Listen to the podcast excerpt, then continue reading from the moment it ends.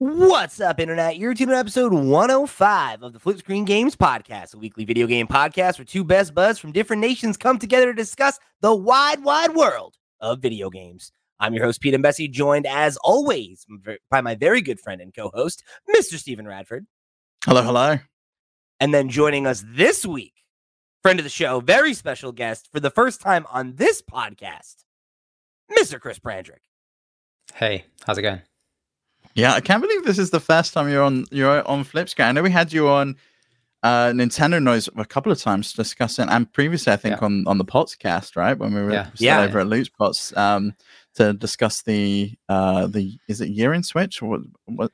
Yeah, state Switch, Switch, survey, the state yeah, of Switch, yeah. state of Switch. That's it. Yeah, um, but we've got you here because we've got a big old week of Gamescom. You were on the floor at Gamescom.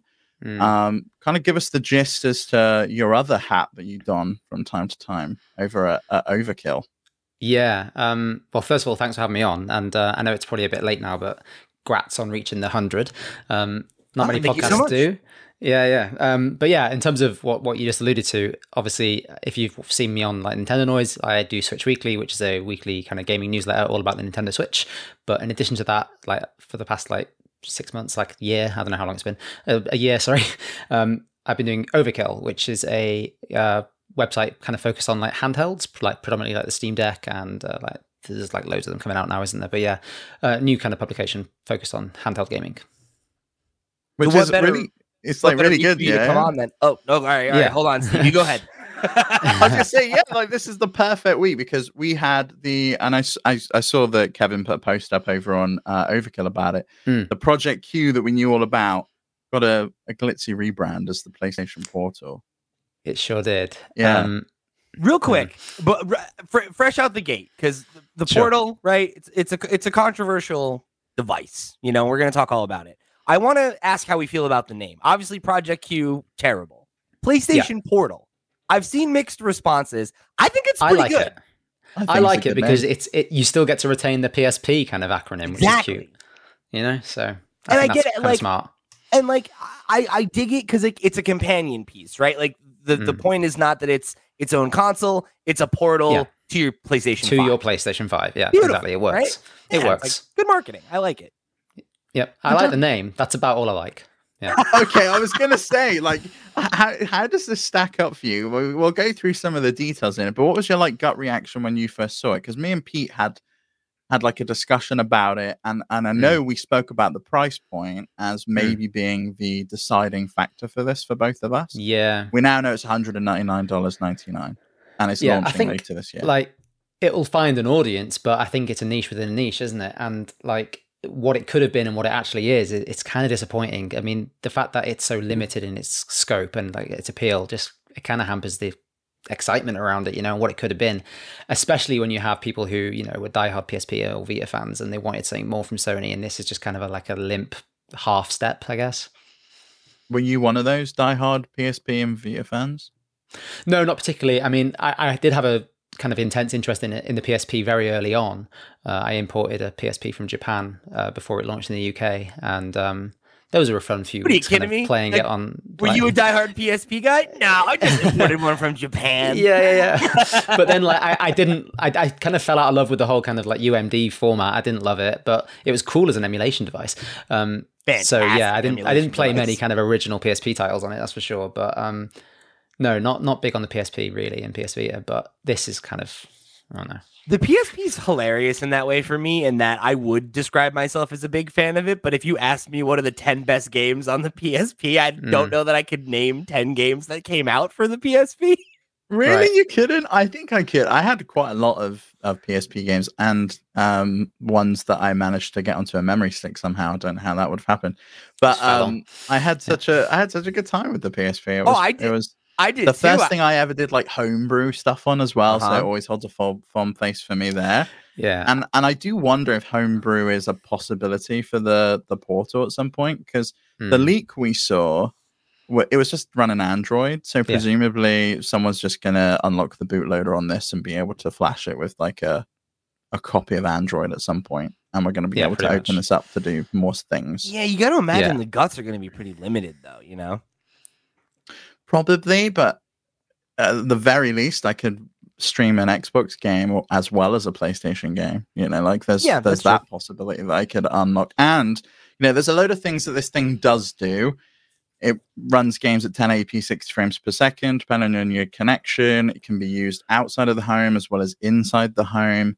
But there's also a load of things it can't do. And and I kind of mm. want to focus on those a little bit because some of them are just so strange. Like we spoke literally last week about how PlayStation is now experimenting with streaming and they've got this new SSD system that they've built that allows them to stream PS5 games now that wasn't previously possible.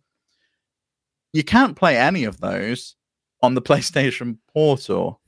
It doesn't let you if you're streaming anything to your PlayStation 5, you can't then stream it stream it onto your mm. portal. And presumably that's because of latency, but seems like a bit of a, an oversight if they're trying to launch a streaming service, don't you think? Yeah. It's yeah. Weird. I guess the question becomes is that is that a feature that is never going to come to the device or is that a feature that they're not promising at launch because it doesn't presently work well? Um mm.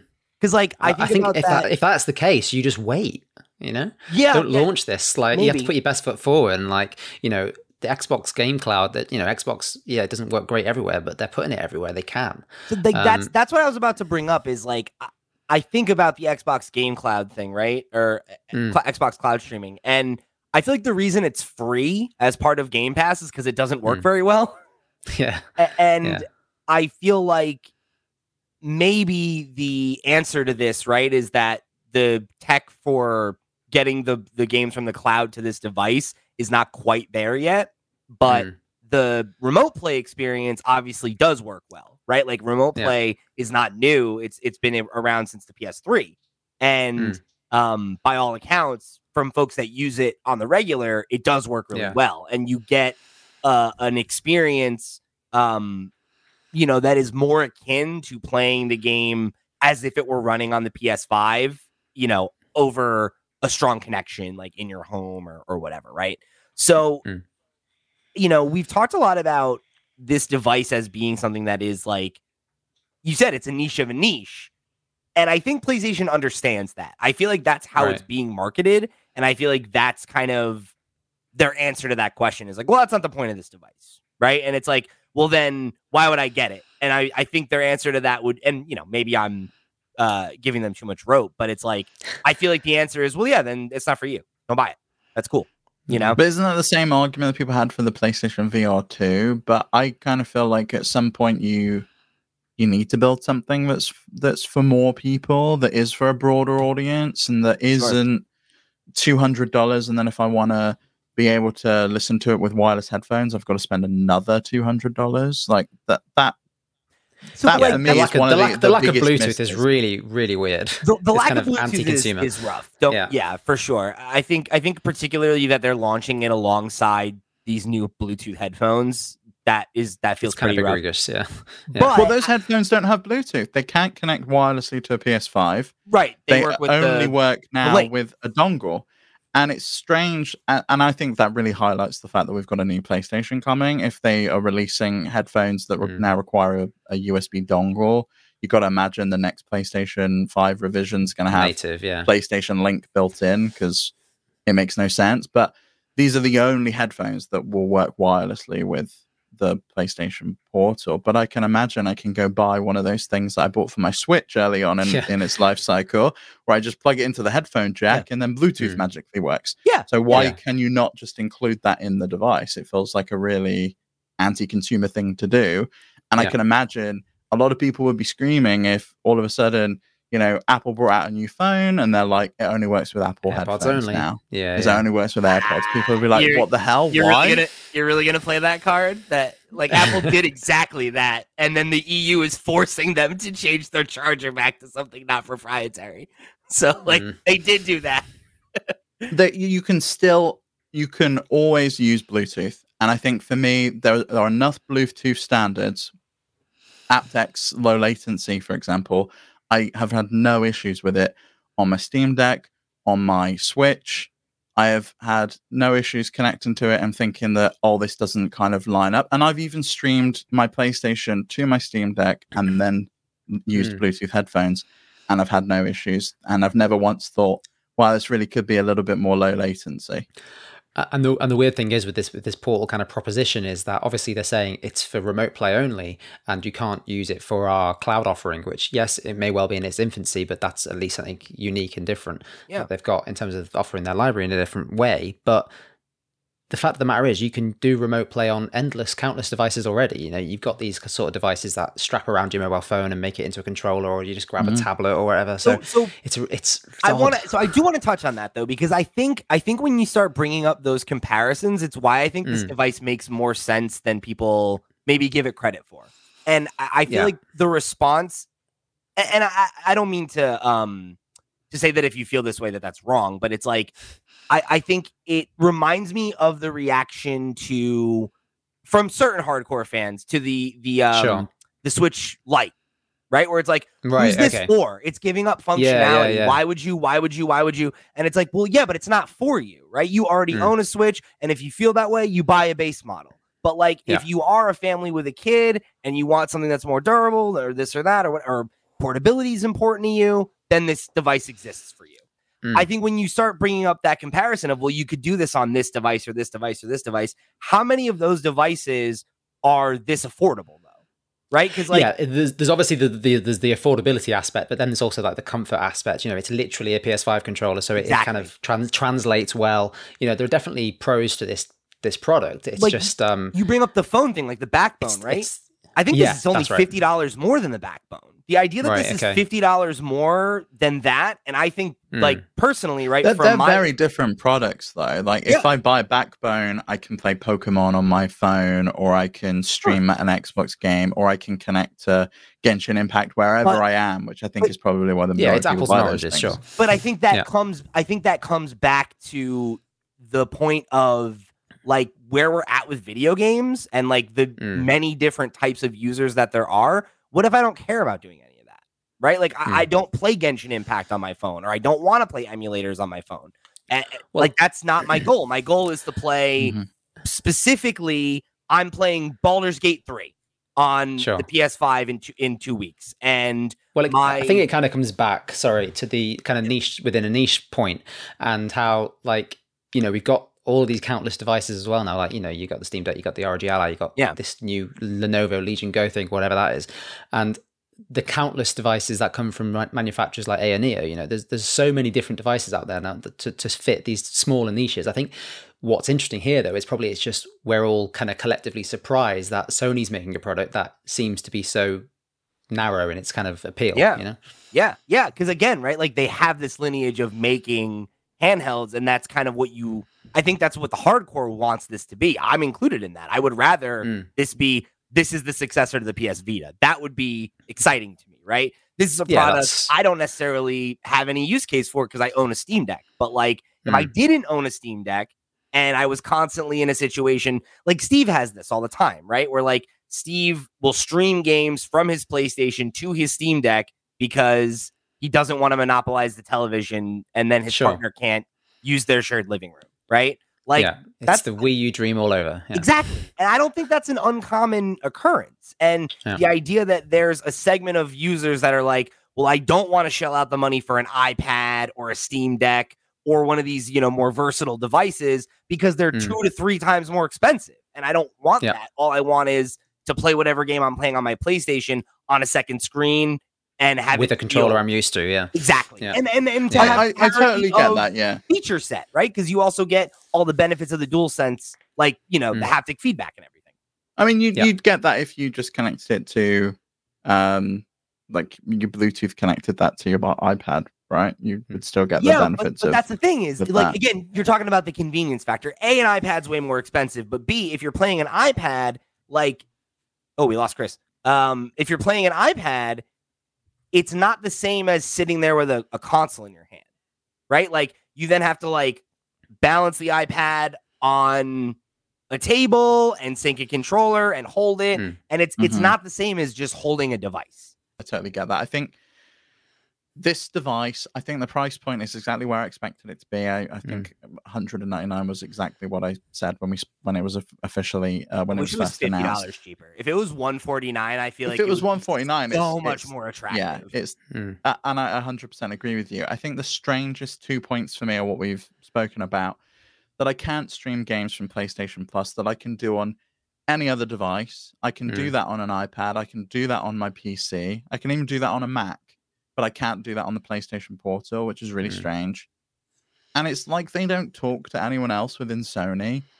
And they've not realized that people have invested in like $300 noise canceling Sony ear earphones mm. that they will, will, want to use with their devices and that they can't. Yeah. And they have to buy just a set of earbuds that are dedicated and only for the PlayStation. Yeah, it's, it's wild that one of the biggest thing. headphone makers in the world doesn't. Yeah. I wonder I wonder if the, the, it would be possible for them to make it so that their proprietary headphones that are not the PlayStation ones work with PlayStation Link. I don't think so because even the Pulse headphones that you had, they don't work with PlayStation Link. It's only these two new ones new ones, do, right? And they and they've said that they are opening it up to other manufacturers, but presumably there's going to be some kind of license fee that goes back to yeah. PlayStation in order to support PlayStation. But I mean, maybe maybe like moving forward, new headsets will will support it. That would be my guess. Is that the Sony it's... ones will support PlayStation Link? Like, why wouldn't they? It makes sense. The, the one thing I do want to like, I guess, call out just um because I mean, we'll have to wait until it's in the wild and we let somebody who's a headphone expert test it. But um, my understanding is that part of the motivation behind PlayStation Link is to have um, uh, higher quality audio sent wirelessly because Bluetooth is right. not good quality audio. Mm, um, I can believe that, but like aptX HD, which is like the latest, um, the the kind of the latest codec that these headphones are using, Mm-hmm. That can support HD lossless audio, and Sony have been putting that into their their like HD lossless Walkmans. It's in their their headphones. Like they are pretty dead set on it.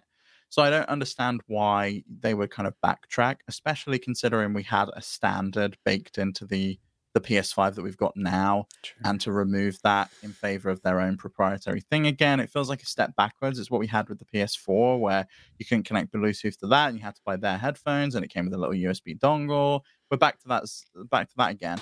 It felt like we took one step forward and we've taken two steps back again.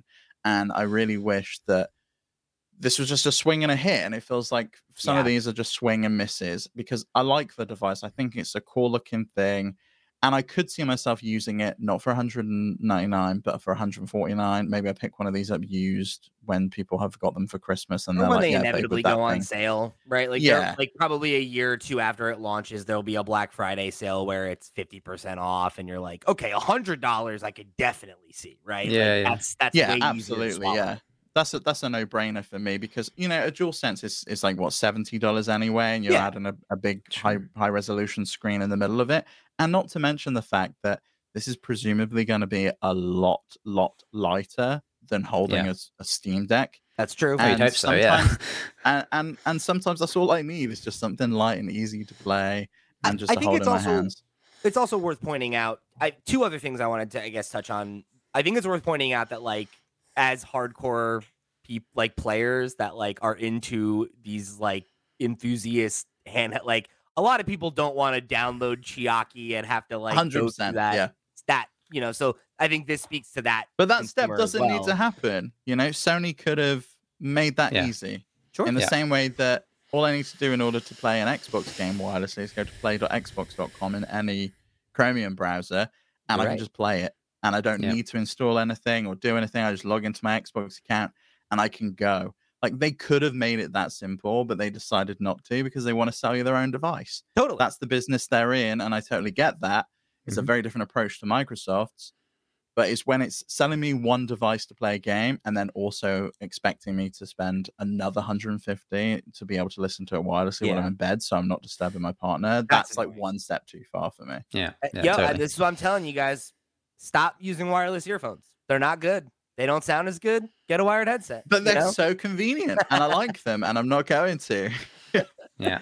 Uh, the, the last thing I wanted to, to touch on that I think is interesting is like this price in the context of the like premium controllers that both hmm. console manufacturers uh, you know, the, the HD boxes um, offer, right? Where it's like this thing costs, it's basically the same cost. It's a little bit less, right, than their the premium uh, DualSense controller that they just came out with. Mm. Isn't that? And what happens when?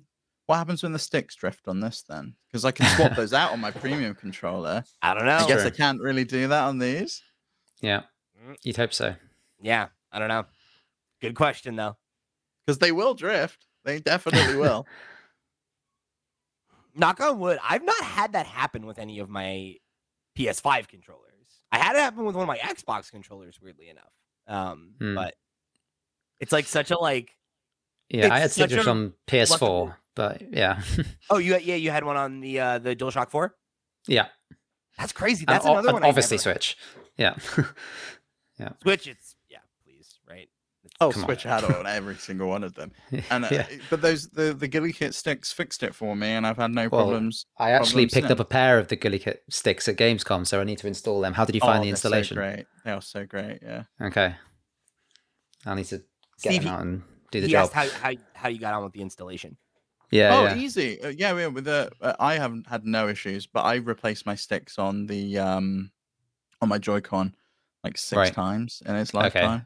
right? Like across like three different pairs. So for me, it's like opening a book. You're like a you're like a veteran of that. Yeah, yeah, yeah. yeah, it's so easy. I, I've, I'll talk about it on the Steam Deck podcast this week, but I just bought a fan replacement finally for my Steam Deck as mm. well. So it's gonna be my first time opening that thing. So okay. it may get to a point where I've I've like completely bricked my Steam Deck. So people will have to listen to see if that happens. Yeah.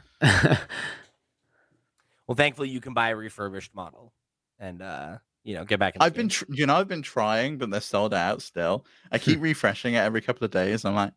I really want a 64 gig model for 279. Like that's such a good deal. I do sure. really want one so I can modify yeah. the hell out of it. Absolutely.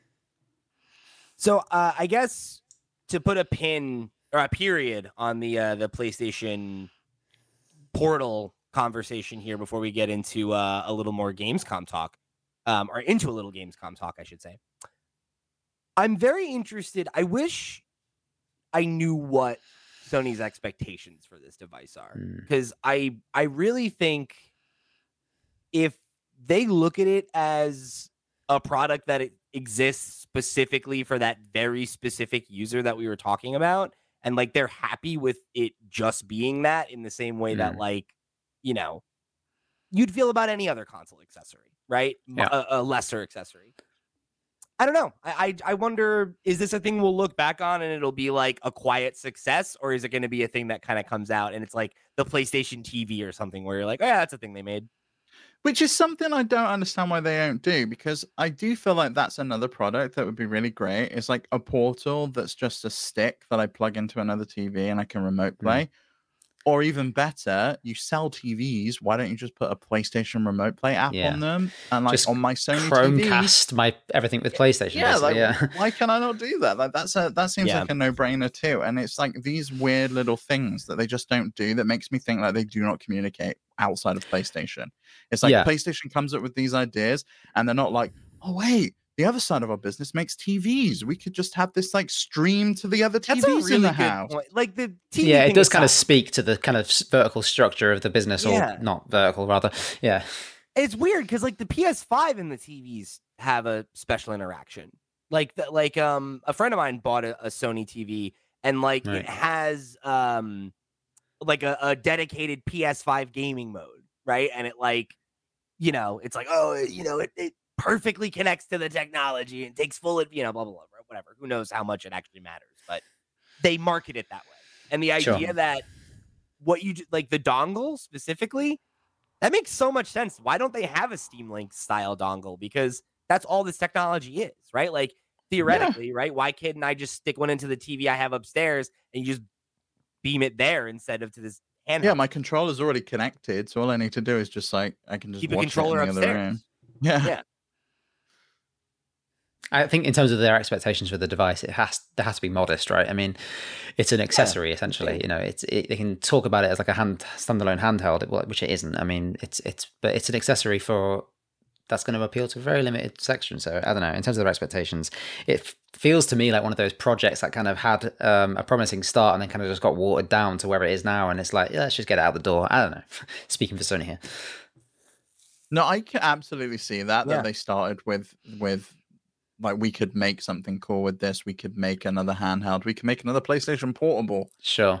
But we'll take some of those so some of those letters off the name, and we'll just call it the Portal, and it only mm. does this one thing, and it does a really watered down job of that one thing, and it. it really feels just like the, the, the just the just the checklist keeps getting worse and worse, doesn't it? Yeah, scratch that, scratch that, scratch that. Yeah, like the the world's biggest PlayStation Vita fan like sold their soul to like, just want to just want a successor, right? And it's like the monkey paw finger curls, and it's like, ah, like killer name though, killer name. I like the name. It is cool. The PlayStation yeah. Portal, good name. Yeah. I, you know, what? another thing I would be interested to see is if they do a bundle. I can see that. Mm. I, I, I kind of feel like they will, and I, I think that'd be a good Christmas gift. Is like, here's the PS5s we're trying to clear out because they're on sale again because we know yeah, the new yeah. ones coming yeah, in. Right.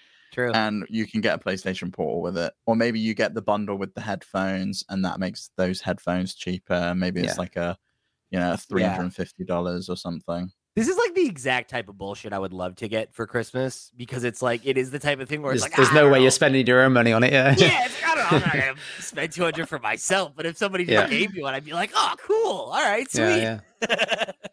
Yeah, yeah. Let's kick like the tires on this thing, see what it can do. Yeah.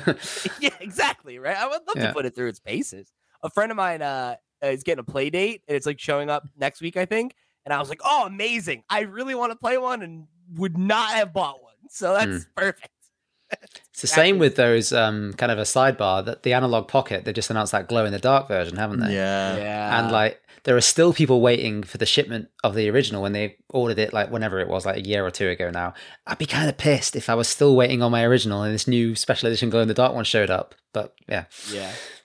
Are they, gonna, like, are they gonna let people like swap over? Do you think? Like, can I just write them? Where's my upgrade I, email, gang? I don't think so, but apparently they're gonna get all their orders out this week. So, any yeah, it's it's fine, but whatever.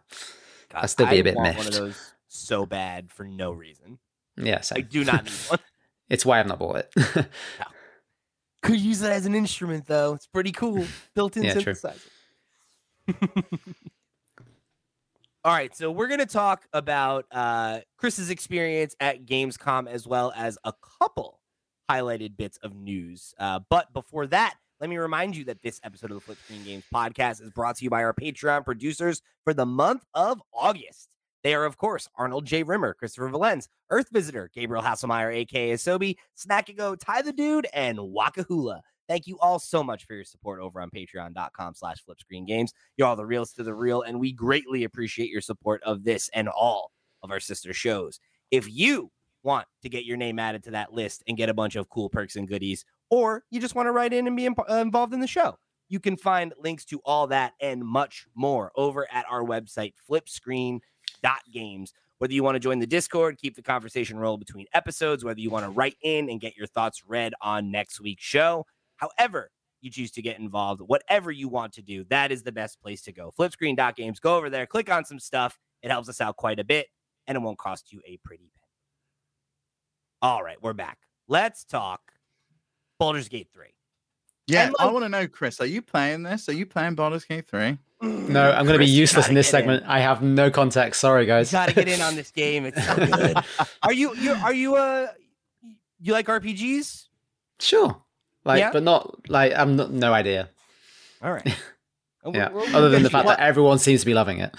I yeah. mean, the story the story here isn't that Baldur's Gate 3 is great, which it is, and we spoke about it on the Steam Deck podcast last week. The sure. story is and we're going to do an episode about Xbox it, everybody. All right, I I know, I know, I yeah. know, I promise. Yeah, I know you want one. Me and Steve will talk about it probably next week. Okay, I promise yeah, this is probably one of those things that you can bring me up to speed on in terms of like what's actually gone down here with the, the whole kind of Xbox and Phil Spencer thing because this kind of broke while I was at Gamescom, so I didn't actually read the oh, article. Okay. But, yeah. yeah, let's catch up. Yeah. yeah. I mean, uh, uh, do you know that it was announced for Xbox? Yeah, and then yeah. everyone got fuming because they thought Larian some sort of like feature parity deal. thing, right? As well, right? Yeah. Well, everyone thought because there was like an announcement at the PlayStation event, and everyone thought it wasn't coming to Xbox because PlayStation had given them a shitload of money and it was sure. now exclusive. But then it came out that that wasn't the case, and the only reason was was because they couldn't get split screen co-op to work on the Series S. Yeah, and in and in order to release a game on Xbox, apparently you, you need, need, to have, have feature parity. Set yeah, on yeah. Series S and, and Series X. this is interesting because this is a story we've talked about a couple times on this show. Um, it's been kind of like a quiet developing story over the last, mm. you know, what two years or whatever, where yeah, every once in terms in of while, how wedded they are to that parity thing. Yeah. Yeah, and and like every once in a while, you get one of these developers that comes out and kind of grumbles about the fact that like the Series S is really hampering development mm. on Xbox, and the fact that they are trying to, you know, uh, force a square peg in a round hole when it comes to getting these games to have full feature parity on both devices. It's just not. There's some things that just struggle, right? And mm. like in this scenario, right, you basically handed your biggest competitor a de facto exclusive for one of the mm. biggest games of the year, highest rated game on Metacritic this year, yeah. just because you wanted to have this budget box. Yeah. I mean, Phil Spencer disagrees with you on in that regard. He did an interview with Eurogamer. I don't know if you saw saw this, Chris, at, at Gamescom. And they spoke about a, a few things, one of which specifically was about the Series S. And Eurogamer said, You mentioned Series S. Is there a future where you have to leave it behind for some titles? Baldur's Gate 3 is a big one this year. And obviously, we're still waiting for the Xbox version of that, where split screen appears to be the issue. It was mentioned recently that Forza Motorsport won't uh, ship with split screen. He said that those two things aren't the same and that Forza Motorsport was never going to have split screen because the team made the decision based on usage and no one played split screen apparently. Right. Um, and he spoke that he was going to meet with Larian and, and he did. And we'll talk about the solution that they came to. Sure. He said I don't see a world where we drop S. In terms of parity, I don't think you've heard that from us or Larian that this was about parity. I okay. think that's more that the community is talking about it. There are features that ship on X today that do not ship on S, even from our own games, like ray tracing that works on X, but it's not eh, on S in certain games. So for mm, that's an kind S of a different customer, conversation, but yeah, they spent yeah right. They spent roughly half what the X customer bought, and they understand that it's not going to run the same way. Hmm. So that's all well and good. I eh, this is double talk. Right? Yeah, because like, it's, it's it's a technical feature versus a content feature. Content exactly. play. Yeah. And yeah. and that's not what we're talking about, right? And yeah. like him saying like, "Oh, I think like like this is a, a fan thing where people are like misunderstood like they're they're losing the thread." That's not what's happening. Like Larian said that the game that they want to put it out on Xbox and that the reason they can't is because they were not satisfied with the state of co-op on Xbox Series S. I hmm. don't care what Phil says. That's what they said. And I believe that because what reason do they have sure. to say be, otherwise? Yeah. yeah. right. To say otherwise. And if it worked, the game would be out. Right? Yeah, like, they're not going to leave money on the table, are they? Yeah. absolutely not. So, yeah, like the idea that what he's doing here is talking around the issue, right? Mm. And being like, oh, this is normal. Like you, if you own an S, you understand that it's not the same experience.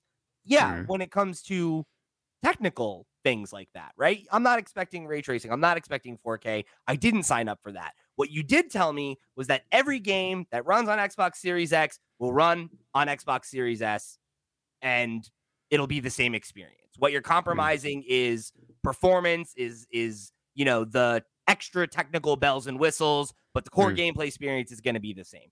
That yep. is how you marketed this device. And to try and say anything else is duplicitous. And like, mm. I, I think it's because he doesn't want to admit that this is a problem, right? There's no comfortable way for him to say, yeah, you know, we really, really uh, got well, yeah. egg in our face on this one. A lot of, yeah, a lot yeah. of developers are upset about it, you know?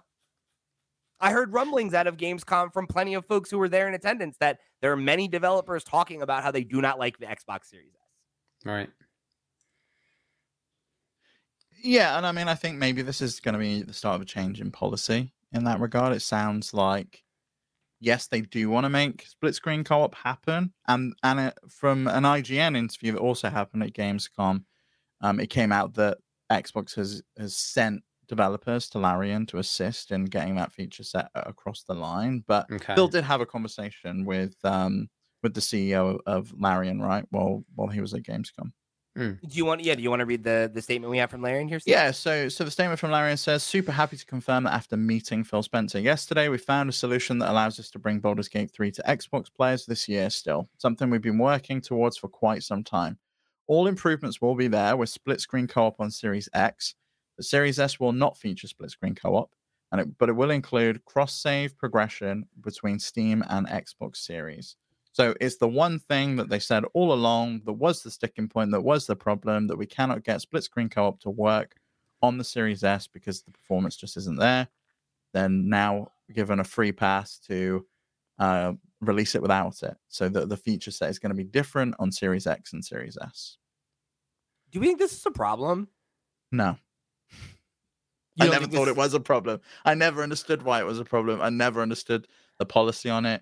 You get the same game, you just can't play co-op, split screen co-op. It's a marketing issue at the end of the day. Yeah, that's it's a marketing it issue. It's a bit of a messy one, but it's yeah, it's it's. I, it's... I guess that's the thing, though, right? Is like, I don't know. Does I mean, that dam- does that damage this product's image? You know, because it's like I don't, I don't think so. I mean, it's a niche game. I kind of feel like this is a niche way people are going to play this game anyway. It's split screen co-op on a TV on a Series S. Yeah, I I I, I, I don't think that is a massive issue, and it's digital only. I feel like they can get that across easily in the digital store that split screen co-op's not available with this, or it is available with this on the console That's that true. you're currently playing on.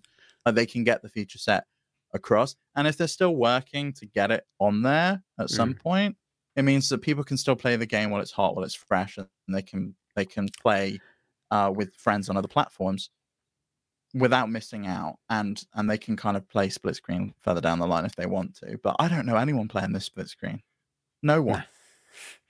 Yeah i mean i think like if they get it across the line and if the feature ends up being there then yeah great. Um, but in terms of your question about whether it harms the kind of overall image of the of the s um, probably but not with the kind of core audience that it matters for i guess. Um, because the people who are going to moan and bitch about this are the people who probably own an X. You know, um, it's one of those weird things. But um, as time goes on, and if this becomes more kind of an accepted thing, then yeah, it will be seen as like the run of the litter. I oh, don't get that one. That one can't do X, Y, Z. You know, so yeah, I mean, depends how it goes. That, that's kind of how I'm I'm left feeling about it, and I kind of already felt that way about that device. I that was like Steve and I were, I think, on pretty opposite sides of the fence when it was revealed. Of like, I don't think it's a good device. Like I, I totally understand. Like we have a, a, quote here from Phil where he's saying having an entry level price uh, point for a console sub three hundred dollars is a good thing for the industry. I think it's important. The Switch has been able to do that, and you know, it's important. I agree. Right? I think it's not just important for the industry. I think it's important for Xbox, and we found out that mm. more than fifty percent, especially in Japan, have been Series S's that they're yeah. selling. It's a cheap entry point into that ecosystem. You can pick one up used. You can get these for like a hundred quid in the UK. It's ridiculous. Yeah, which is and, nuts. And you can then pick up Game Pass and you can play the games that you want. Well, that's storage. That, that was it for me. I mean, I yeah. had no interest in picking up a next gen console because I was quite content with my Nintendo Switch. But then Halo Infinite came along, and believe it or not, I actually tried it first on my iPad, like over cloud streaming, and I was like, oh, yeah, okay, I need I need to play this game. So I went and got an S because I wasn't that invested, and you know, so I'll just play Game Pass games, and it's been great. But um, yeah, it, it's it's the lesser of the of the two, you know it's. But if, but if it's not your primary console, it's not the main yeah. place you're playing. If it's the mm. secondary mm. device, which I think mm. the S is for a lot of people, yeah, yeah, it's a way for you to pick up a console and play Starfield, and then maybe never go back to it if that's all you ever sure. wanted to play on. Sure.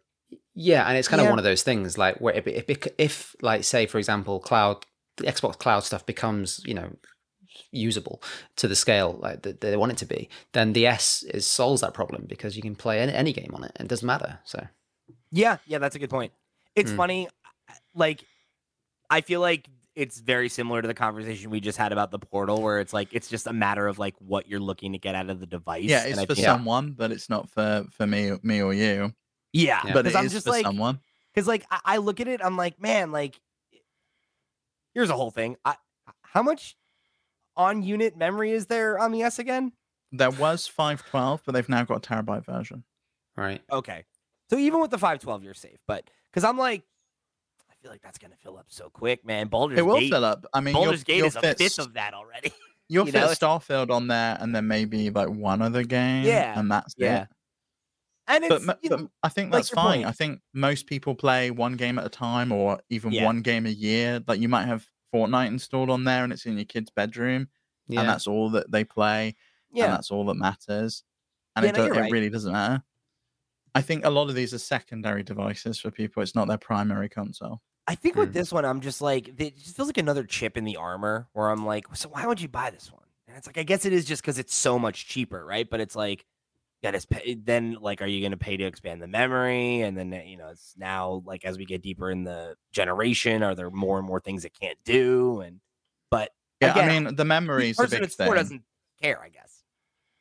The the mem the memory is a big thing. I mean 512 gigabytes was not enough. The terabyte model makes a lot more sense for the i think it's 50 quid more in the uk it's 299 yeah. instead of 249 um, even still, that's under 300 quid. I think it's still, I think it's 299 in the US as well. It's under 300 quid. And you got a one terabyte model.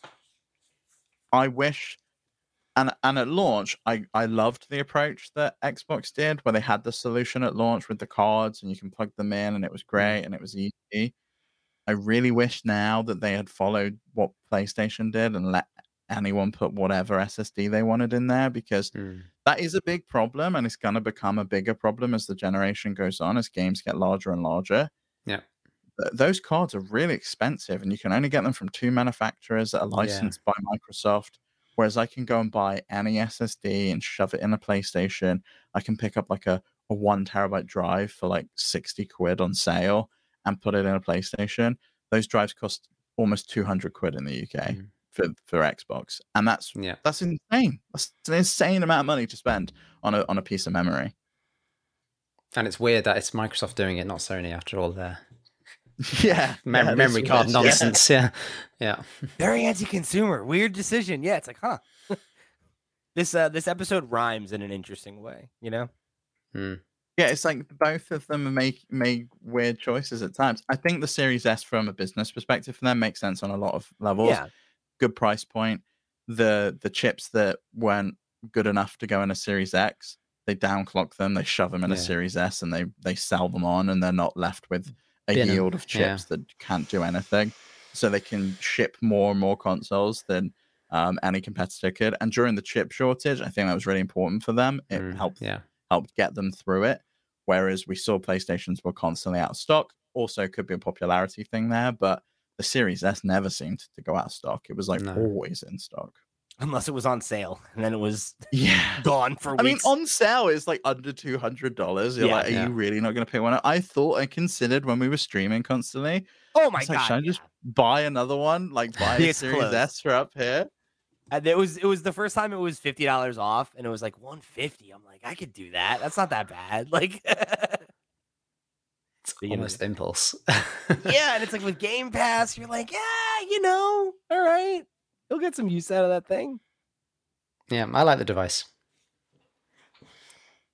Well, I'm interested to see long term, I guess, what this means, right? Like this compromise. Does this open the floodgates for folks to I think that's mm. my biggest concern. Is is does this give developers a free pass not to bother yeah. with the Series S? Like, are we not going to see features coming, or is this going to be on a case by case basis where you have to have a meeting at Gamescom with Phil Spencer and, and basically Phil Spencer has to has to come up with a solution? Because I think if, if this would have been a totally different story, if Baldur's Gate had come out and it landed with a flop and it was okay, yeah, and no one's really bothered about the game coming to Xbox anymore because yeah. it only got like six out of ten on on Metacritic or whatever people will be like, "Oh, whatever, I don't really care." Then can. But yeah, it's come out and been like shit hot, and everyone's talking about it. So yeah. Yeah, and it's a real big miss for Microsoft. It looks like they they've got egg on their face. It's just like, mm. oh, we've missed out on this because of a literally just because of a, a policy that we've mm. got that we can't release it because it's got to be the same on both uh, both SKUs. And then just to flip no on sense. it. So yeah. yeah, and then just to flip on it. But you, they only flipped on it because it's a really good game and everyone's mm. talking about it and everyone wants it and it's bad PR for them. Yeah, but it's like it's like, what do you draw the line? It's like your game scores high enough on Metacritic, and we're like, eh, whatever the rules don't apply. You know, like it's like it reminds me of like when Sony was like, oh, you got to pay to play games that are online, unless it's Fortnite, like whatever. Yeah. Like you know, who cares? Yeah, bizarre. Okay, sure. You know, and it, it just, uh I don't know. I guess we'll see. I guess we'll see. Like, I, I, I don't think that this is going to help its popularity amongst developers because you got to imagine if you were one of the developers that struggled to get your game on Xbox because yeah. it wouldn't run on Series S, and then now they're like, "Oh, Larian gets a pass though." Okay, cool. Maybe you think so? You don't Xbox. think there's going to be a bunch of people positive who are just like, "Oh, thank God we can finally drop that." I, one feature that was coming to X that will not run on S, and we I can think it depends on how flexible they are. I think if, mm. I think if you can just go to them and be like, "Hey, look, ninety percent feature parity, but like this one thing doesn't work, or we can't get this," it, like, and it's that simple. And you know, um, the new the new party line from Xbox is, "Well, you bought a Series S, you knew you were a second class citizen. This is fine." Mm then I mean okay. that doesn't sound great, does it? That no, I, don't like, I don't like that. Yeah, but That's what he hey, said, we'll right? So it's like if if that's how they pot like position it, and it's that's what we're doing moving forward. It's like okay, but I I, I don't think that feels great if you're one of the people no. that shelled out for it. But let's talk more about Gamescom, Chris. Mm-hmm. You went to Gamescom. I did. Yeah, it was my first time. First time. What'd you think? Time, yeah it's kind of overwhelming in a way because like it's like the biggest gaming convention in the world now with the death of E3 and there was like 360,000 people there or something crazy um, in the course of the week. Um, but it's just non-stop. I was so busy. I had like 15, 20 meetings or something. So it's back to back. I didn't get a chance to breathe. Um, but it was all good fun. Yeah. Um, saw so much stuff and it was like, we, I went to opening night live as well. Um, it was funny because you sat down like three rows from back from where like Phil Spencer was sat, and I was like, "Oh look, there's Phil Spencer," and like within 10 seconds he was mobbed by about 40 dudes trying to get selfies i was like poor guy so I, I, went up just to have a look and um, sat next to where phil spencer was was like ed boon the mortal kombat guy and like no one was asking him for selfies i felt a bit sorry for him um, did you ask him anyone, for one then? I no, I didn't because he was sat down. I didn't want to disturb him, but um, it was just weird because like, like, oh, I'll, I'll give him, I'll ask him for a selfie. Yeah, yeah, I feel bad. One guy did, and he, he seemed quite like um, amused by the fact that you know Phil was getting all this attention, and he was just like he, he was humbled about it. I think. Um, so yeah, ONL. Weird kind of thing about ONL was like obviously um, if you watched the live stream, like the, the stage got invaded, didn't it, early on? Again. Like yeah. seriously, Jeff can't catch a break with this. Like seriously, yeah. Get like bouncers on the side. Well, this is the, the thing, like because when do? we went in, when we went into the event, we, we, went through like a metal detector and stuff. There was there was security, but then I was like milling around before the show started, and I went right up to the stage, like you know where that piano was at the beginning. I was like, I was taking pictures of that piano. I was right on the stage, so there's zero security. Yeah, I was just I was just surprised by that. Like you That's think the beat, yeah, and it took a bad. it took a while for someone to get on stage as well. Like Jeff was on his own for like a good ten seconds, you know. So it's weird so kind tough, of though, because like just like knowing what I know about live event production, right? Sure. Like it's like I could imagine a scenario where you do what you would do at like a live concert, right? Where it's a mm. bigger venue and you have a gap between the yeah. stage and you have, but like that doesn't work for filming. Mm. Like the front row of people are there, right? Like yeah, it's it's the it's one of those tricky of, things. It, it's really shitty, and, and like I, I just really hate like this type of like internet behavior. Yeah, because like, he didn't he didn't even have a message. It was just some meme bullshit, right? So, yeah, it's yeah. like just a person clout chasing who's like, let yeah, me yeah, fuck yeah. up this event that dozens no of worth. people spent money and time putting together and all, ruin this moment for everybody in the audience and it's just mm. like it's like the most profoundly like you know look at me type stuff and it's super like, entitled nonsense yeah yeah exactly yeah and it's like you're only making it harder to have events like that safely and yeah. like we yeah. already have so few of them left you know it's mm. like can we not like can you not ruin Gamescom to like have your 15 seconds of fame on TikTok? Like pretty much. So yeah, that was kind of a weird thing. I was I was just kind of surprised at how lax it was, but hey, uh, yeah, the show itself was was was was great. Um, my highlight from ONL at least, and probably like the show in terms of what was announced, was that um, what's it called? Thank goodness you're here. Is it the um, the new Panic game? Yeah, the kind yeah, of um, Panic too. game. It's like Northern England kind of black comedy mm-hmm. game, adventure game. It looks great. Yeah, they call um, it. Uh, what do they call it? A slap former. Slaps. Right. Yeah. Like, yeah. Yeah. Yeah. Okay. I, I okay. I'm familiar. Yeah, because it's like very slapstick, slapstick, kind of cartoony comedy. Yeah. yeah. I was like picking up on little like vibes. Oh, there's like a red phone box, and there's like a red. They, they announced another game today. Panic is on, on fire. I'm really oh, glad really? They're, they're, kind of doubling down on the the game publishing stuff because mm. I thought it was going to be a, a a one and done thing with Firewatch. Yeah. And then Untitled Goose Game was a hit. They've got Nour coming out for, for PlayStation 5. They've got uh, like Play three date. other games that they've announced. The Playdate. Like they've got so much going yeah, on. they're keeping busy they're for wacky. sure. They're a wacky yeah. company. They're cool. Yeah. yeah. And then I use Transmit every single day. So there we go. yeah, it's one of those weird things. I'm like sat there watching like opening night live and I'm like, oh look, a Mac developer. What's going on? oh no, wait. It's yeah, yeah. It's they do games now. sure. Um, but hey. Um, so yeah, that was that. And like like I said, I had like a ton of meetings throughout the week. Saw some really cool games. Um, Any other in terms highlights? Of, yeah, there was Still Wakes the Deep, and I'm not into horror games, but this looks really cool. Um, it's out next year. Uh, it's like a adventure kind of horror game set on a oil rig in the 1970s in the North Sea. Um, oh, okay, I remember. So, um, yeah, so if you got like fear of the sea and the ocean and stuff, maybe avoid this one. But um, yeah, I was watching like a, a, meeting demo of that, and the voice acting in it is really really good because they've nailed kind of like the the Scottish lingo. Um, so if you're familiar with like the Glaswegian and like all that sort of kind of yeah, I, am not going to butcher. I'm, I'm not going to butcher. I'm not going to butcher a Scottish like. You thought about it. It's okay. I, I, did. I did. I considered it for a second, but Fine. no, I'm not going to do it. but yeah, this really enjoyed that. The team that that made Dear Esther, right? Chinese um, room, and yeah. Everybody's gone to the Rapture. Oh, cool. Mm. Mm. Awesome.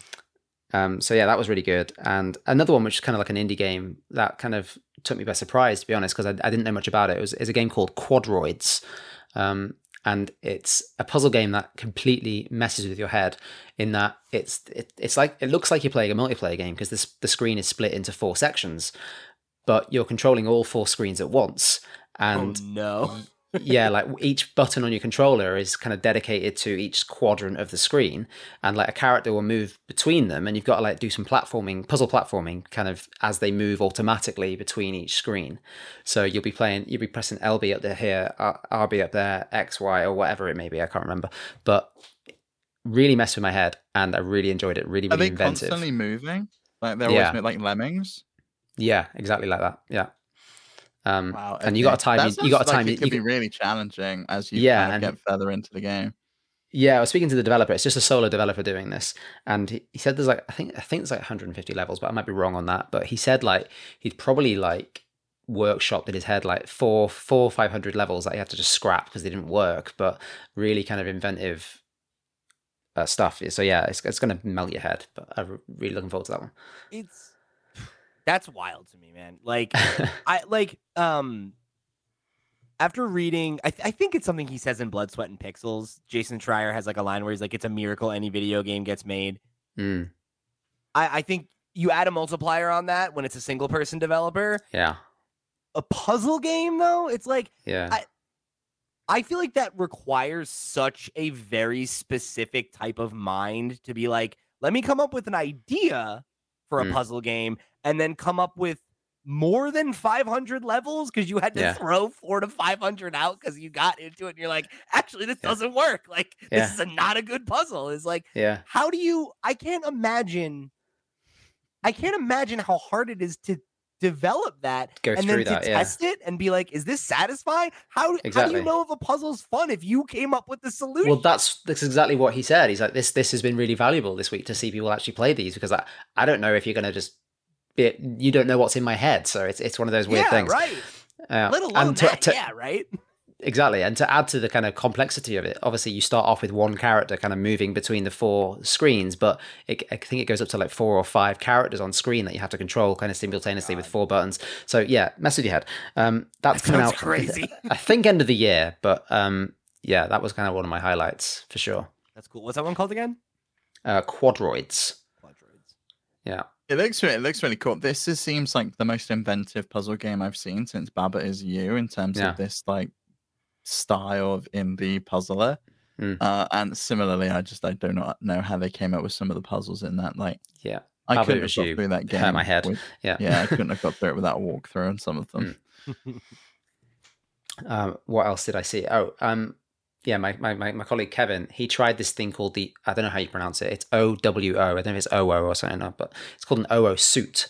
And it's basically like a haptic suit that you wear to when you're playing VR, which will, Whoa. They, they said it's not vibration, but like haptics or whatever, right? Yeah. So he, he tried it on and um, they were talking us through the demo and saying like, oh, so you'll feel certain things. So like when you get shot, you'll feel the bullet go in, and then you'll feel the bullet come out on the other side. Oh, that's uh, crazy. Uh, okay. Yeah, with that vibration. And she's like, oh, if like you because they're gonna have a partnership with Assassin's Creed Mirage, I think it is. Um, so like if someone stabs you, you'll feel the knife go in, and then you'll also feel them twist it, um, and then you'll feel the blood kind of trickle down your, your, your chest or whatever. So that's crazy, crazy stuff. And um, there's like there's like a companion app to like set it up and stuff for like the VR. And the guy demoing it was saying, "Oh, what sort of intensity do you want?" It goes all the way up to like 80 on this scale, and my, my, my colleague's like, "Oh, keep going, keep going, keep going, keep going, keep going. I want to see how far it goes." And his arm starts shaking like this, just uncontrollably. I'm like, "Okay, maybe that's too high." Um, but he was saying how like immersive it was for like the VR side of thing because yeah. he was there playing um, some like 3D shooter in VR, and because he could feel himself getting shot in the back, he knew instinctively to turn around and shoot the guy behind him. Mm-hmm. So um, it was really really fascinating. I mean, it's it's an expensive um, piece of kit. It's like four hundred bucks or something like that. Yeah. And I think they're going to struggle to get buy-in, especially on console from like developers and stuff. But on PC, they have some kind of mod community, so you can just kind of patch it into stuff. But really interesting like, product. I feel like stuff like that is so interesting. Like, I feel like the most interesting application of tech like that is not consumer tech. Like, yeah, I think well, something like that, thing. like a theme park, right? Or like, yeah, yeah. Like, the next evolution of like laser tag, right? Yeah, like, I think um yeah we we were speaking to them and it's, it, the whole product was kind of born out of this kind of fitness thing. So originally it was like a device you was using in the gym and stuff. So it kind of has a different legacy of kind of where it came from. But yeah, this is the application they were kind of showing it off, and it was it was kind of wild. I'm imagining, I'm imagining like a, it's like a workout program where it's like someone's chasing you with a knife, you know? And it's like you can feel them stopped. stabbing you, run faster. Yeah. Yeah. I mean, one so, of the games it says it works when it's super hot, so I could I could see that. Like you oh, just Oh, that would be awesome. Hmm. And it just kind of got my kind of my mind racing as kind of what you could do in terms of like the ultimate VR setup because you know you get those like weird like spot treadmills you can get, can't you? That you can yeah, run yeah, the spot. Like walking or the weird yeah. shoes, yeah. Shoes, the the suit, uh, yeah, yeah, the whole thing. That's I what know. I want. Like I want Mm. I feel like that's like would be so cool in a controlled environment where it's like mm. everybody goes and we all strap in and it's like you know you're 10 people in a room and you can yeah. hear you know like plug into the matrix yeah exactly yeah yeah and like you know throw on like um a microphone and then like bust it in like 3d audio so that it's like contextual where you are in the map yeah that'd be like sweet that. like that would be so much cooler you know because like you know the amount of stuff you need to buy to like have that experience but then also like what games are even going to support all that stuff mm. whereas like you know if you have a warehouse somewhere where they're building like you know a couple different specific video game like type encounters that you could you know go and, and act out or whatever like that would be awesome yeah it's definitely one of those things that would lend themselves well to that sort of like experience type thing that you go to yeah because then you haven't got to buy all that expensive kit so yeah and like you can accentuate it more with like like AR, you know, like mm. if if you are like in a physical space, like you could have a fog machine, right? Like you could, yeah. you know, you could have like lights that are like, you know, or like you could have like physical you know, uh, like items in the room kind of that then you augment the space. Yeah, yeah, yeah, exactly. Yeah, I don't yeah. know. I, I feel like that's like such a an interesting um angle for like where that tech could go long term. Mm. I can't, I can't, yeah. I can't imagine, like you said, I can't imagine a lot of console developers being like, "Yeah, no. we'll develop the uh the AR suit attachment." Yeah, I think the the only one they got buy-in with is is Assassin's Creed on the console. So I mean, Ubisoft to buy into any trend. yeah, days. this is it. Yeah, they yeah. see something, they're just like, sure, go on. We'll give it a go. They're so give happy it a go. to do that, right? Like they, yeah. they, that was like the first game ever, like that you could cloud stream. They're like, yeah, you can play mm. Assassin's Creed Three in Google Chrome because I don't know reasons. Why not? I want to know how the Ubisoft NFTs are going. Like, did anyone mm. make a good investment? There on their like Rainbow Six NFTs, or have we all forgotten about those? I think we've all forgotten about I think that. They'd yeah. like us to all forget about them. Yeah. mm. yeah, someone was showing me some kind of um, NFC hardware device at Gamescom, and they were like, "Oh, it's NFC, not NFT. It's the right one." I'm like, "Okay, just." like they were very keen like to fun. stress you that. yeah, exactly. they were very keen to stress that point. Yeah, yeah.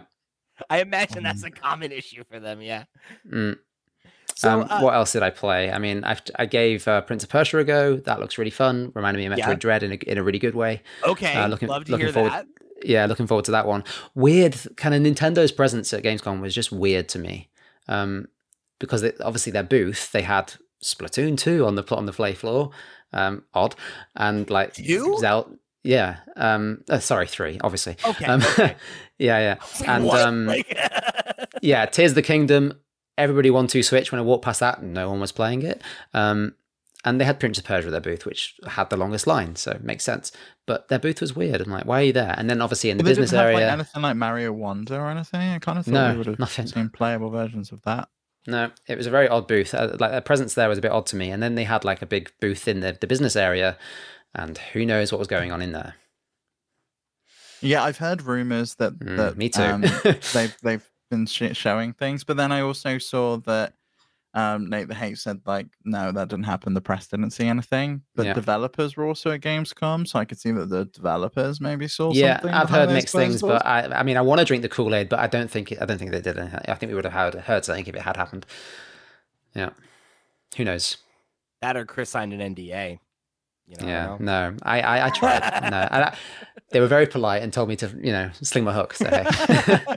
you, you- you know, I hope you were wearing that shirt when you went in. Oh, yeah. Maybe you, maybe you just have the confidence and you just walk in there as if you're an employee. this is this is the problem. I wore this shirt to the um, Switch like reveal event back in 2017 or whatever it was uh, in Manchester, and obviously all of the staff were wearing the exact same thing. So I got confused for like a member of staff about three or four times. It was an, a bit of an error to wear a Nintendo Switch shirt to that event.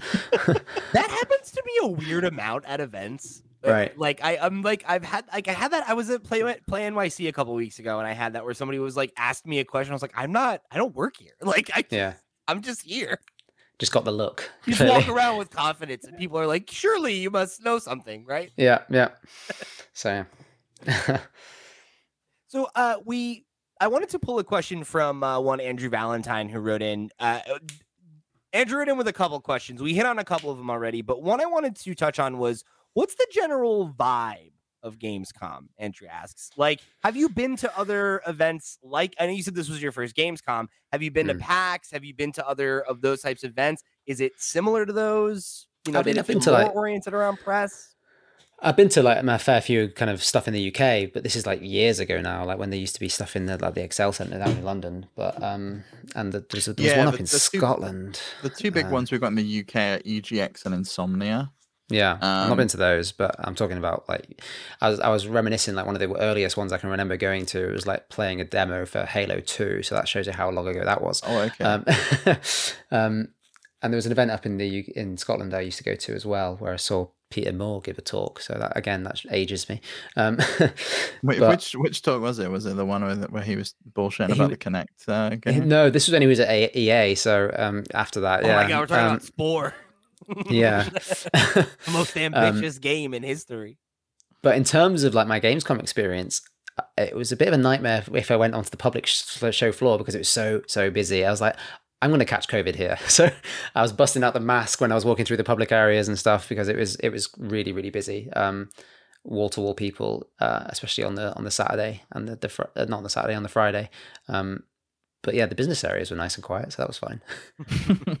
but yeah, in terms of the vibe, like it was it was good. Like you know, th- th- there was a lot to see and a lot to do, and like there's they'd obviously spent a lot of money because man, the show was impressive. Yeah, and I guess it's more fan centric, but there are those business areas. Is that where your most of your meetings were taking place, like in the business area? yeah, yeah. It was like a business area, a press area, and um, I had like one meeting that was on the show floor, and uh, didn't last very long because I could barely hear a thing. Poor guy was trying to do his demo on the show floor; it was just not going well for him. But hey,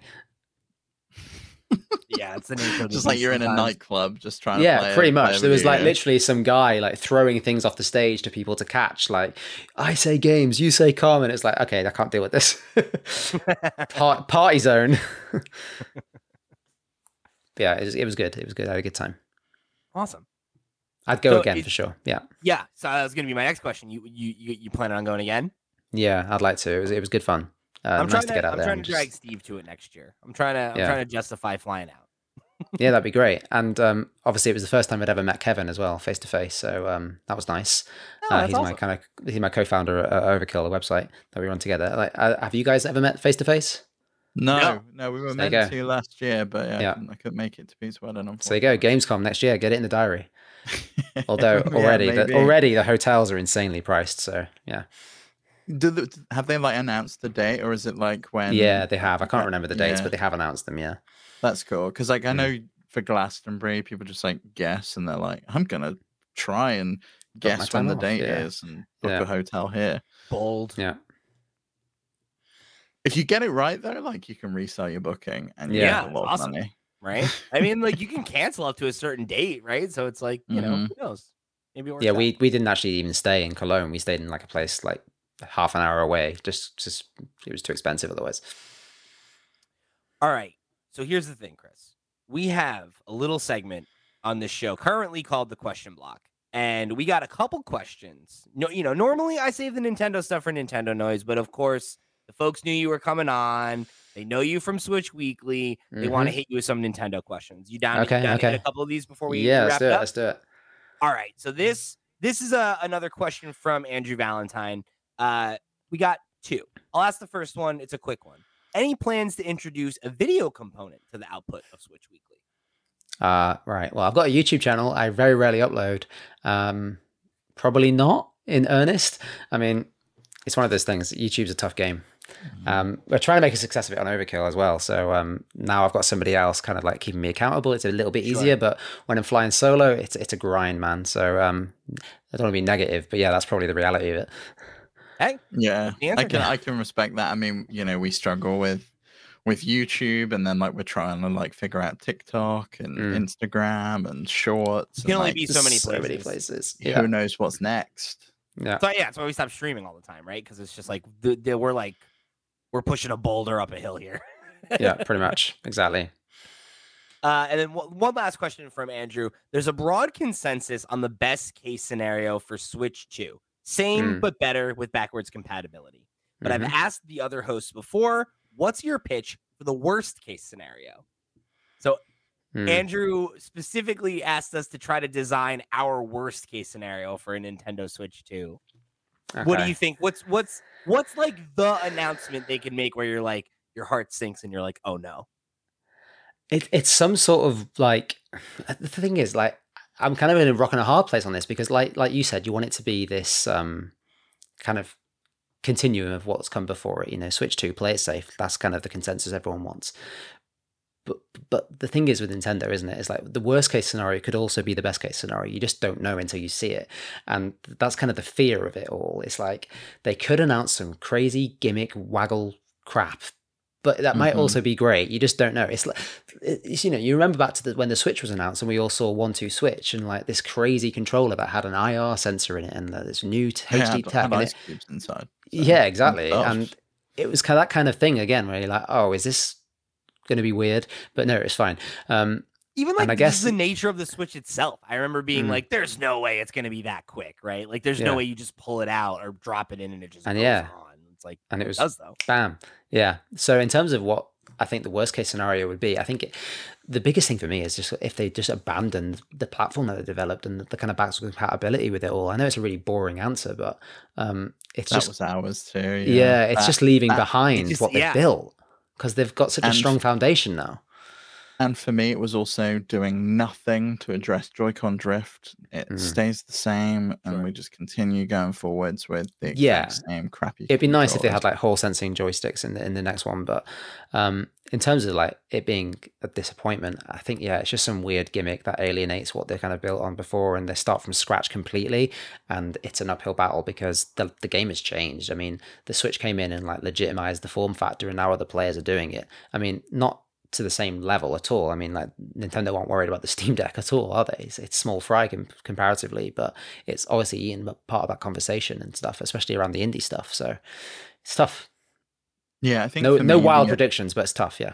the the other thing I I um I think I mentioned was paying to upgrade every single game so it will work on the mm. Switch too. So you're like, oh, I want to play Tears of the Kingdom, but it doesn't just work. I've got to pay another ten dollars in order to play that on my. yeah, and it's one of those things like you could totally see Nintendo doing that, but yeah, eh, or or uh, not letting you do not. it at all. Yeah, this is the thing. Being like, oh, you want to play it? Yeah, buy the deluxe version. So unpredictable, and I'm fascinated to know how they make this next transition because I think it's really, really tricky for them.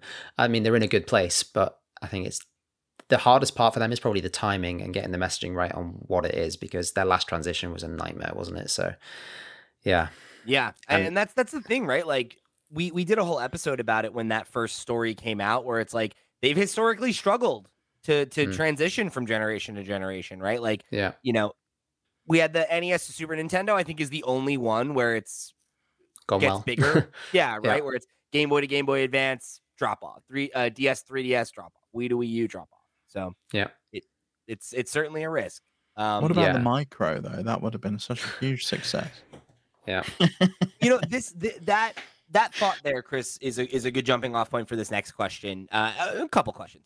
Uh, this comes from Syrian three over on the Discord who wrote in and said, "What are your thoughts about the future of Switch? The existing fan base will, of course, join the bandwagon when Switch 2 is released, but how will they attract a new player base? When Switch was mm. released, there really wasn't much competition in the handheld market.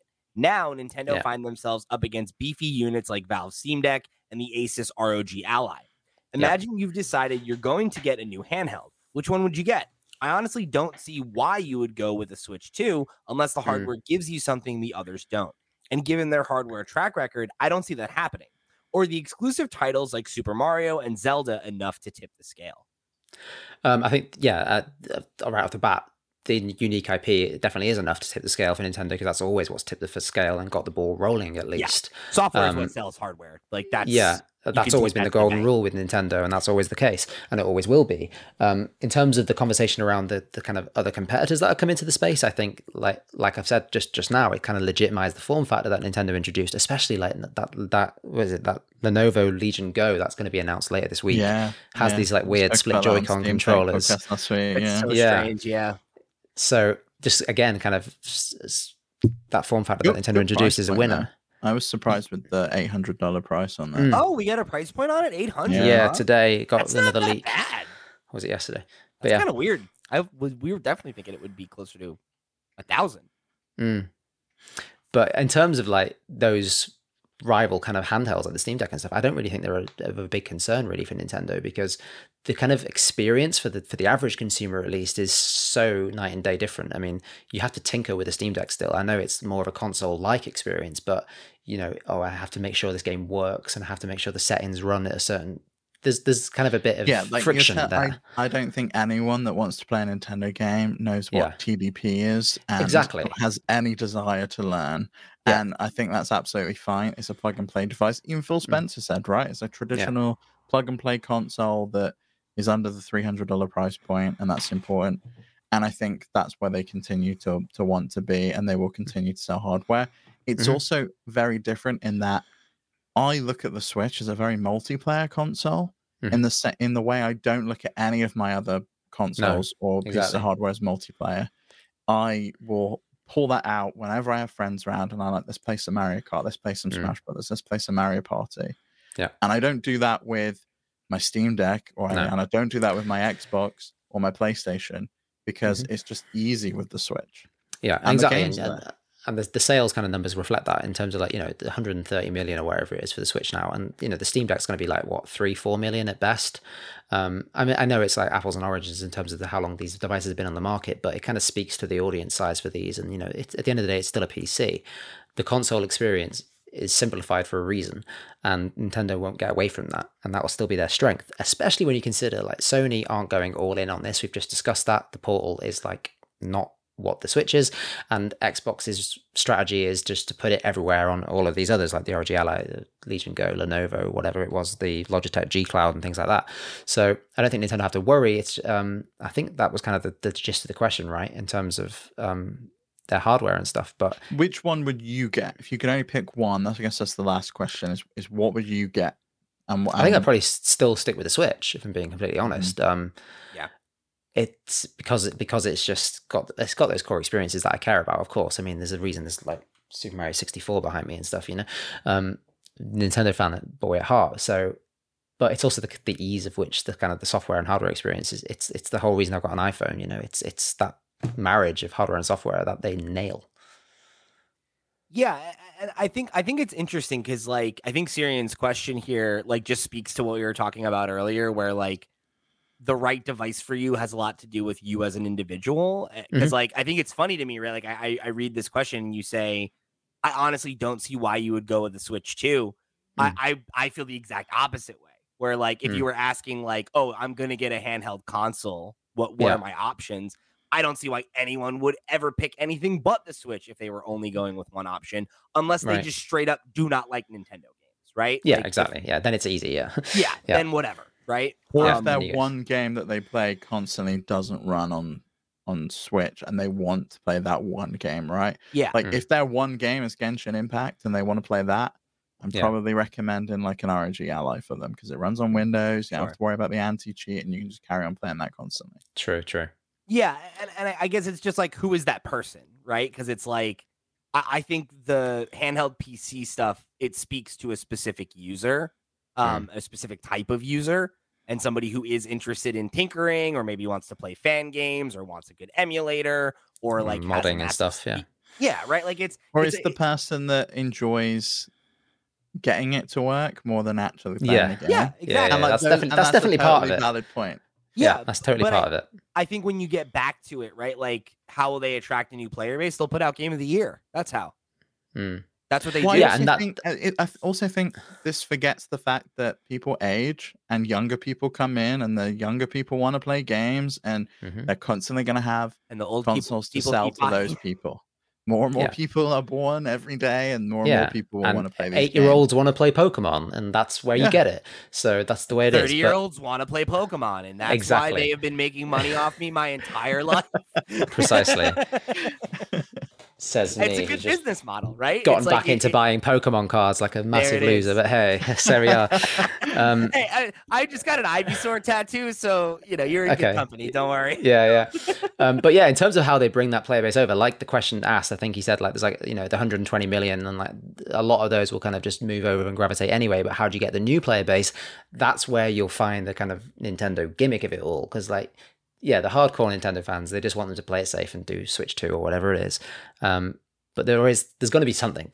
It's just knowing what it is. Um, there's going to be some sort of gimmick to make it have that news story that gets it on, I don't know, USA Today or Good Morning America or whatever it is, you know? So there's going to be something weird about it for sure. they do. I kind of mm-hmm. hope there isn't. I don't want an IR sensor on there that doesn't really do anything other than read my pulse when I'm playing Ring Fit yeah, I would. Vitality sensor. I I think it would be a really cool gimmick if like the gimmick was it's more powerful, and they're like instead yeah. of us putting an IR sensor that we're barely gonna get any mileage out of, we spend that money on. I want that dock to do something. Give me like a dock with like a turbo mode or something that you know mm. has some kind of GPU or something so in there. Like sick, especially like we talked about it on a, a recent episode where it's like all you would have to do is make that an, an optional add-on, right? Where it's mm. like base dock, base performance, no problem. And if you want the souped up dock that like you know upgrades. See now, now you're getting back around to the S and X problem again. So yeah, exactly. They're they're not. Yeah, yeah. I just don't think they will.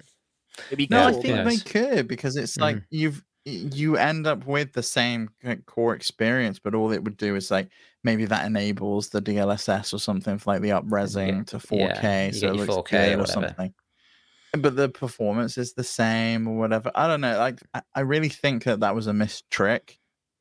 Not yeah, they kind of the under, underutilize that dock. Yeah, yeah. Uh, maybe they'll revisit VR because they did that with the whole kind of cardboard labo thing, right? Stick the screen on your face. Yeah, third third time's a charm, right? yeah, right. Yeah, that's it. Failed with Virtual Boy, failed with Labo. This, like, yeah. you know what? We decided now, 2024, perfect time to get into the VR market. Yeah, no, we're we're way off from that yet, but who knows? I have no idea what they're going to do, but I can't wait to see what they do because it's going to be fascinating and hopefully it's safe, but also kind of uniquely weird and Nintendo in some small way. Mm-hmm. That's kind of my hope. Soon, too. Well, yeah, I think late 2024. Fingers crossed. That's my kind of aim goal. I reckon they're going to shoot for then. But hey, you heard it here first or second. Um, last. Awesome. Well, Chris, thank you so much for joining us here. Yeah, thanks for having me on. It's always a pleasure. Yeah, literally anytime, man. Uh, it's it's always fun getting to catch up with you.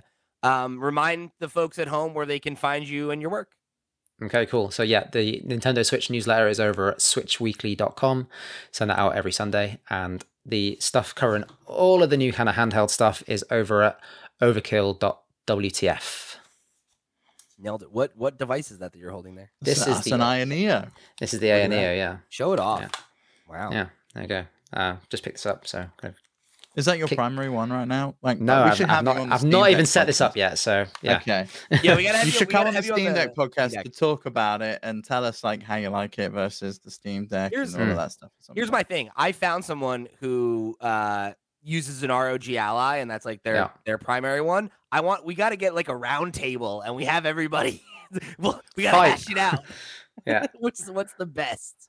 Which one's what's, what's Kevin for? using? Is he, is he still on the ROG? He's got the ROG Ally and like yeah. about, I think about two other A Ayaneo devices, and yeah, I don't know, God knows.